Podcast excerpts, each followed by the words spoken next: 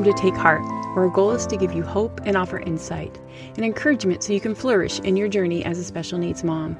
Each week, Sarah, Amy, and Carrie will explore a theme, share an inspiring story, a practical tip, and an encouraging blessing using their combined experience of over 30 years of parenting special needs children. Thank you for joining us today. Welcome to the new year. I'm so glad you're here. I'm Amy Brown, and before we get started, we have some new resources we're excited to share with you. So stay tuned to the end of the episode so you can get the details.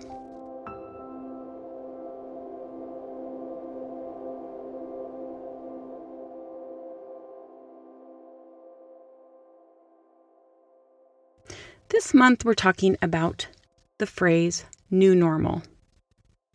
What comes to mind when you hear that phrase? Does it bring dread? Sadness? Excitement?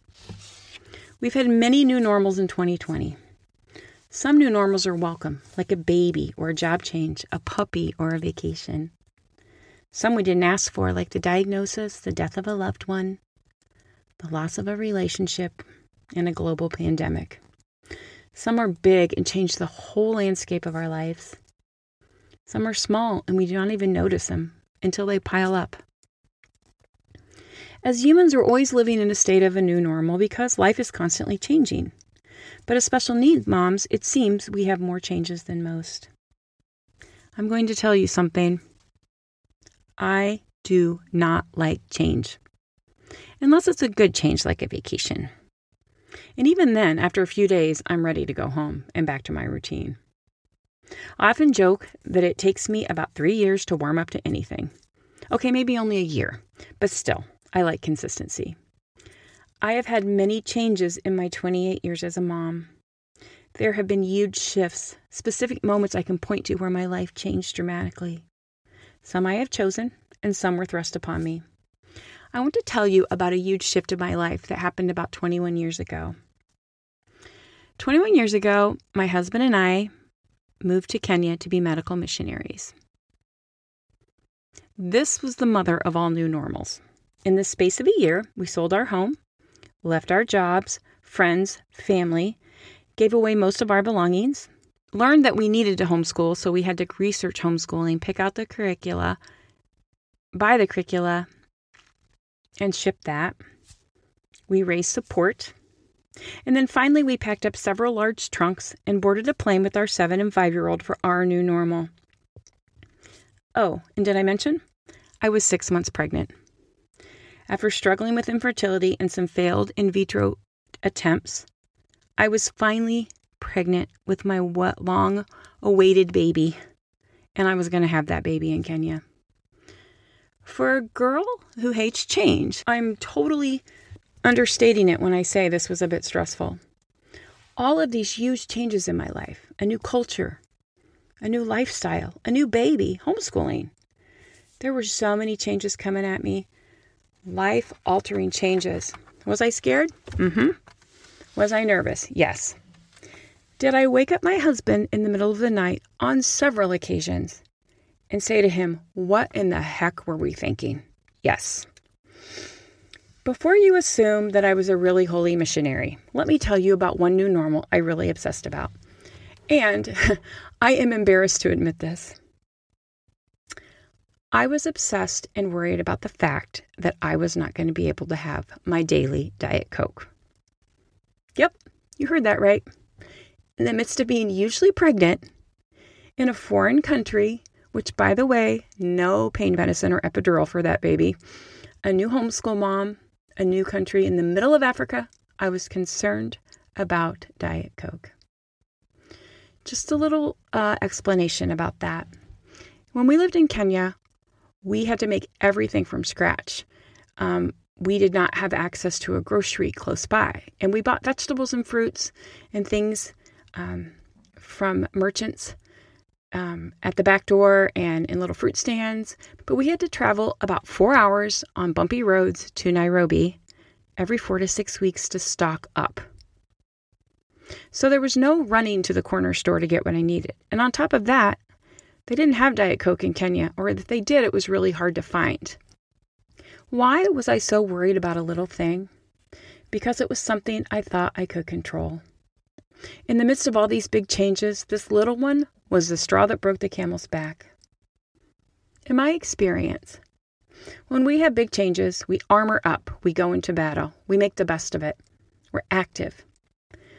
Some new normals are so big, we know we don't have any control over them. We can't change them. The diagnosis, the news that changed our lives, we know they are big because they have taken over our entire lives, and we can acknowledge the shifting of the ground beneath our feet when they happen. But the little things, the little losses, we do not often acknowledge them because they are little. We feel they are not significant enough to name. So, in the midst of all that change, all those big changes, I focused on the small ones, the one I thought I could control because it felt so out of control. So, just please hand me my Diet Coke. As special needs moms, we live in a constant space of adapting. Our lives and circumstances change all the time. You know what I mean new medications, new doctors, treatments, changing diagnosis. And just when we think we have figured it out, we have to adapt again. The life we thought we would have, or even the day, or even honestly the next 30 minutes we expected, changes constantly. Both of my co hosts, Sarah and Carrie, had distinct moments when they knew their life would change forever the day they got the diagnosis or the result of an ultrasound. They knew they were going to have a new normal. For our family, we did not have a big moment like that. And let me just say here that if you want to hear our diagnosis story, you can go listen to episodes one through four. Our family had, had a different experience. There was no diagnosis, and it was years of trying to figure out what was going on with our kids with mental health issues, fetal alcohol syndrome, and reactive attachment disorder. For those of you with kids with hidden disabilities, I know you understand this. There's misunderstandings and therapies and confusion, and for the most part, people thinking you just need to be a better parent. During this period, there were no huge moments for me to armor up and adjust to, but little small shifts in our lives that went unnoticed and before I knew it, I was in the midst of a new normal and one that I did not like very much. Our new normal included alarms on our doors, hiding all the sharp objects, calls from teachers, dangerous behavior, and a frantic search for a little nine year old girl that ran away. So, what does this all have to do with Diet Coke? Bear with me. My Diet Coke was a small shift in a big sea of changes. I think it is the small shifts, these barely noticeable new normals, that take their toll on our hearts and souls.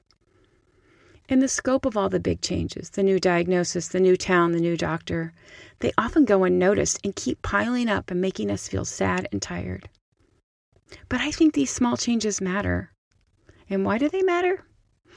Because in the space of what used to be and what is now, there is grief. And we need to name our griefs especially the little small griefs.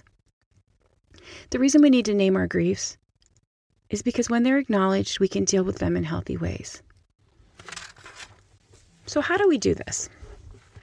Well, I'm going to give you three steps. The first step is name what you are grieving, all of it, not just the big things, but the little things. Make a list. Ask yourself, what has changed or what do I miss?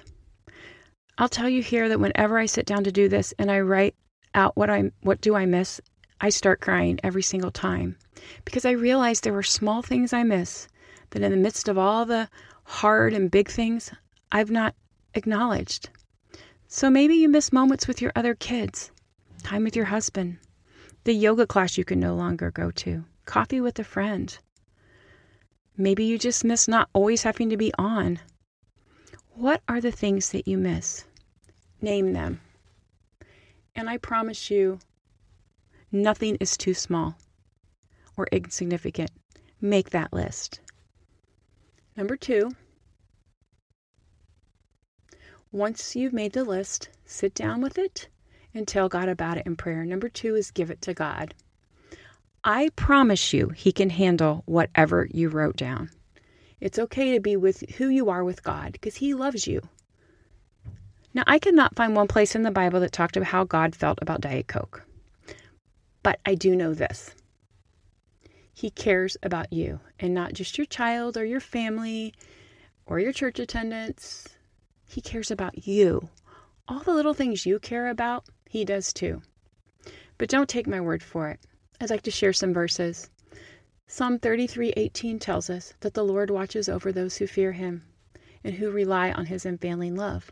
God is watching over you. And I'll paraphrase Psalm 23 here to tell you this. He leads you to rest. He renews you. He guides you. He walks with you even in the darkest moments.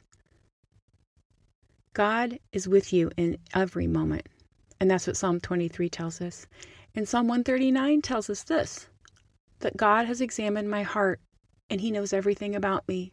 You know when I sit down or stand up. You know my thoughts even when I'm far away.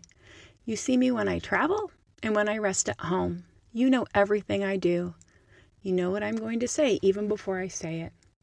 So here's the deal it's okay to say it to God. He already knows what you're going to say.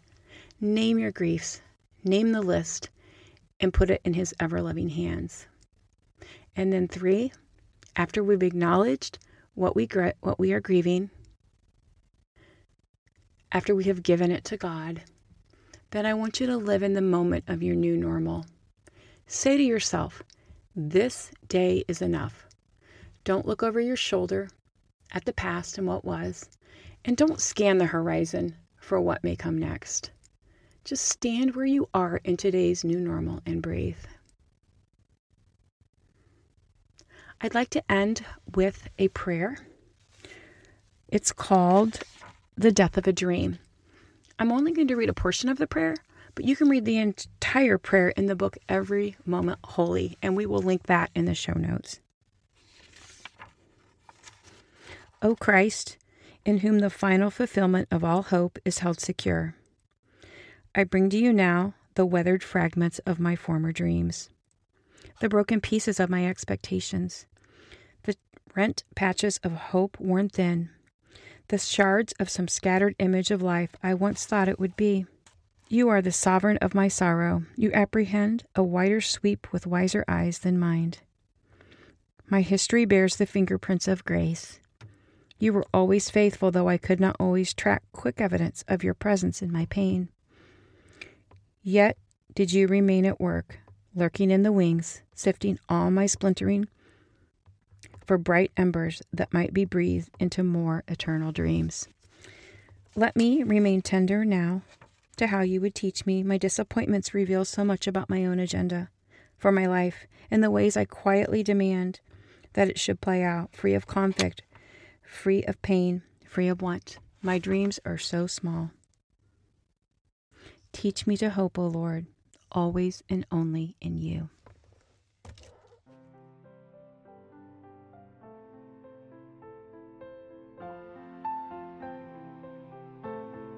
We are giving away $50 in Amazon gift cards, five books, and two coffee mugs.